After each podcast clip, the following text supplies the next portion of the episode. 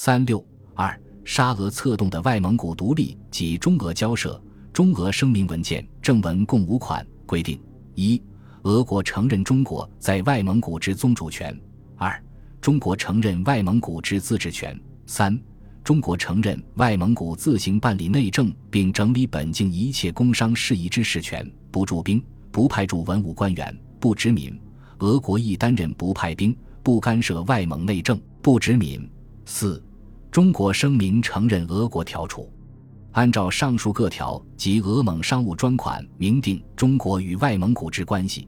五，凡关于俄中两国在外蒙之利益及发生之问题，均应另行商定。中俄声明文件还有另件四款：一，俄国承认外蒙古为中国领土之一部分；二，凡关于外蒙古政治、土地交涉事宜，中国政府允与俄国政府协商。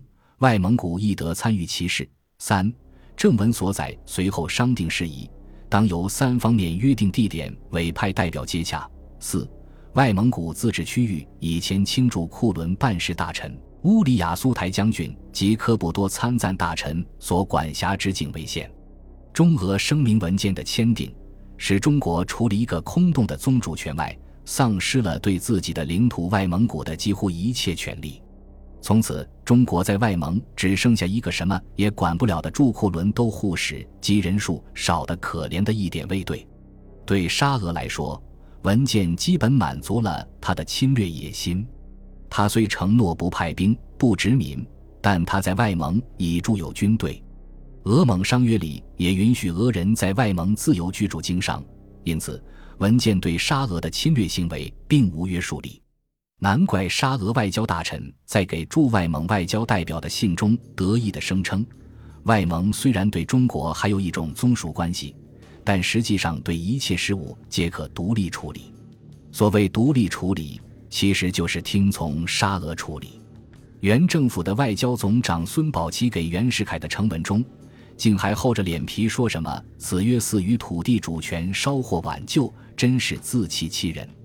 中俄声明文件。签订后，根据文件的规定，中俄蒙三方于一九一四年九月八日起在恰克图会议解决各项未决问题。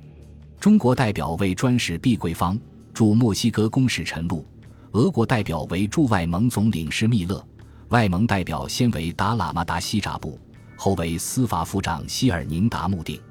三方各自提出了条约草案，其争执的要点在于铁路、邮政。税则、司法诉讼等具体问题，沙俄代表在会上力图扩大各种侵略权益，并一再威胁中国方面：若会议因中国提议让外蒙万难承认之条件而无效，俄当一再扩充承认蒙古政府事实上自治发生之效力。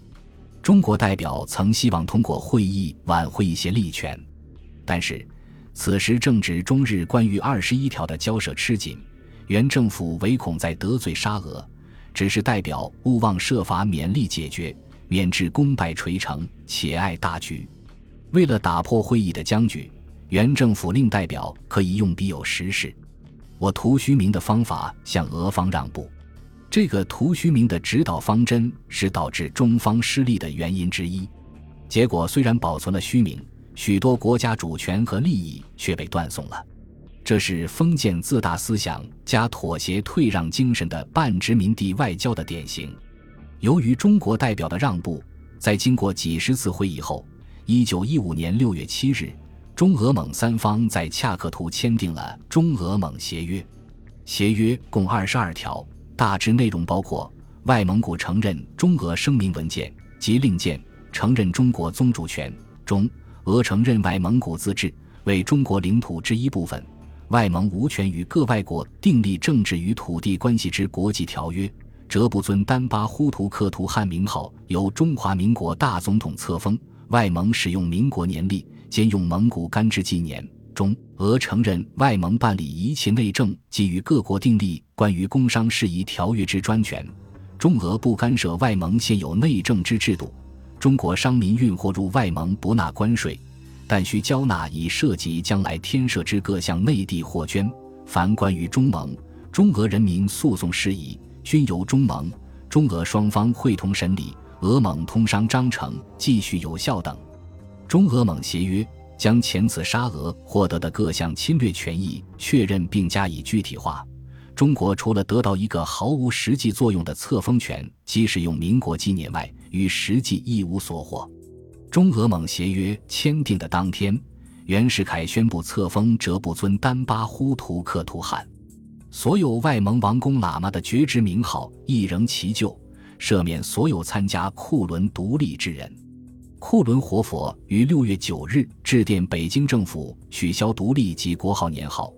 北京政府于库伦设办事大员公署，任命都护使；与恰克图、科布多、乌里雅苏台设佐理专员公署。任命佐理元，中国对外蒙恢复了名义上的治权。民国初年喧嚣一时的外蒙问题至此暂时告一段落。沙俄除了策动外蒙独立、扩大侵略权益而外，还非法窃占了中国的唐努乌梁海地区。唐努乌梁海在外蒙西北部，面积十七万平方公里，历来属于中国。一七二七年的中俄恰克图界约在法律上明确规定了唐努乌梁海为中国领土。清朝统治时期，它一直属于清驻乌里雅苏台将军管辖。十九世纪中叶以后，随着唐努乌梁海地区的金矿和其他资源的发现，俄国人蜂拥而入。到辛亥革命前后，已达到一万多人，占当地人口总数的六分之一。沙俄开始积极图谋吞并该地。一九一二年一月，沙俄驻华代办谢金城请沙皇立即占领乌梁海地区。可是，就连沙俄外交大臣萨查诺夫在研究了国家档案后，也不得不承认，俄国在乌梁海地区并没有法律上的权利。沙皇尼古拉二世对此极为不满，他提醒萨查诺夫：“中国发生了巨大的改变，我们必须更积极地解决此事，否则我们在中国边界上就得不到什么利益。”一九一四年初，萨查诺夫在一份备忘录中表示，内阁关于合并乌梁海的政策是正确的。四月，沙皇批准了这一备忘录。六月，沙俄军队即开进唐努乌梁海地区，任命格里戈列夫为乌梁海事务长官，组织大规模的俄国移民。一九一五年，又宣布俄国的民刑法典全部适用于该地区。并拒绝了外蒙根据中俄蒙协约划定的界限，在唐努乌梁海派驻代表的提议。沙俄就这样强占了中国的唐努乌梁海地区。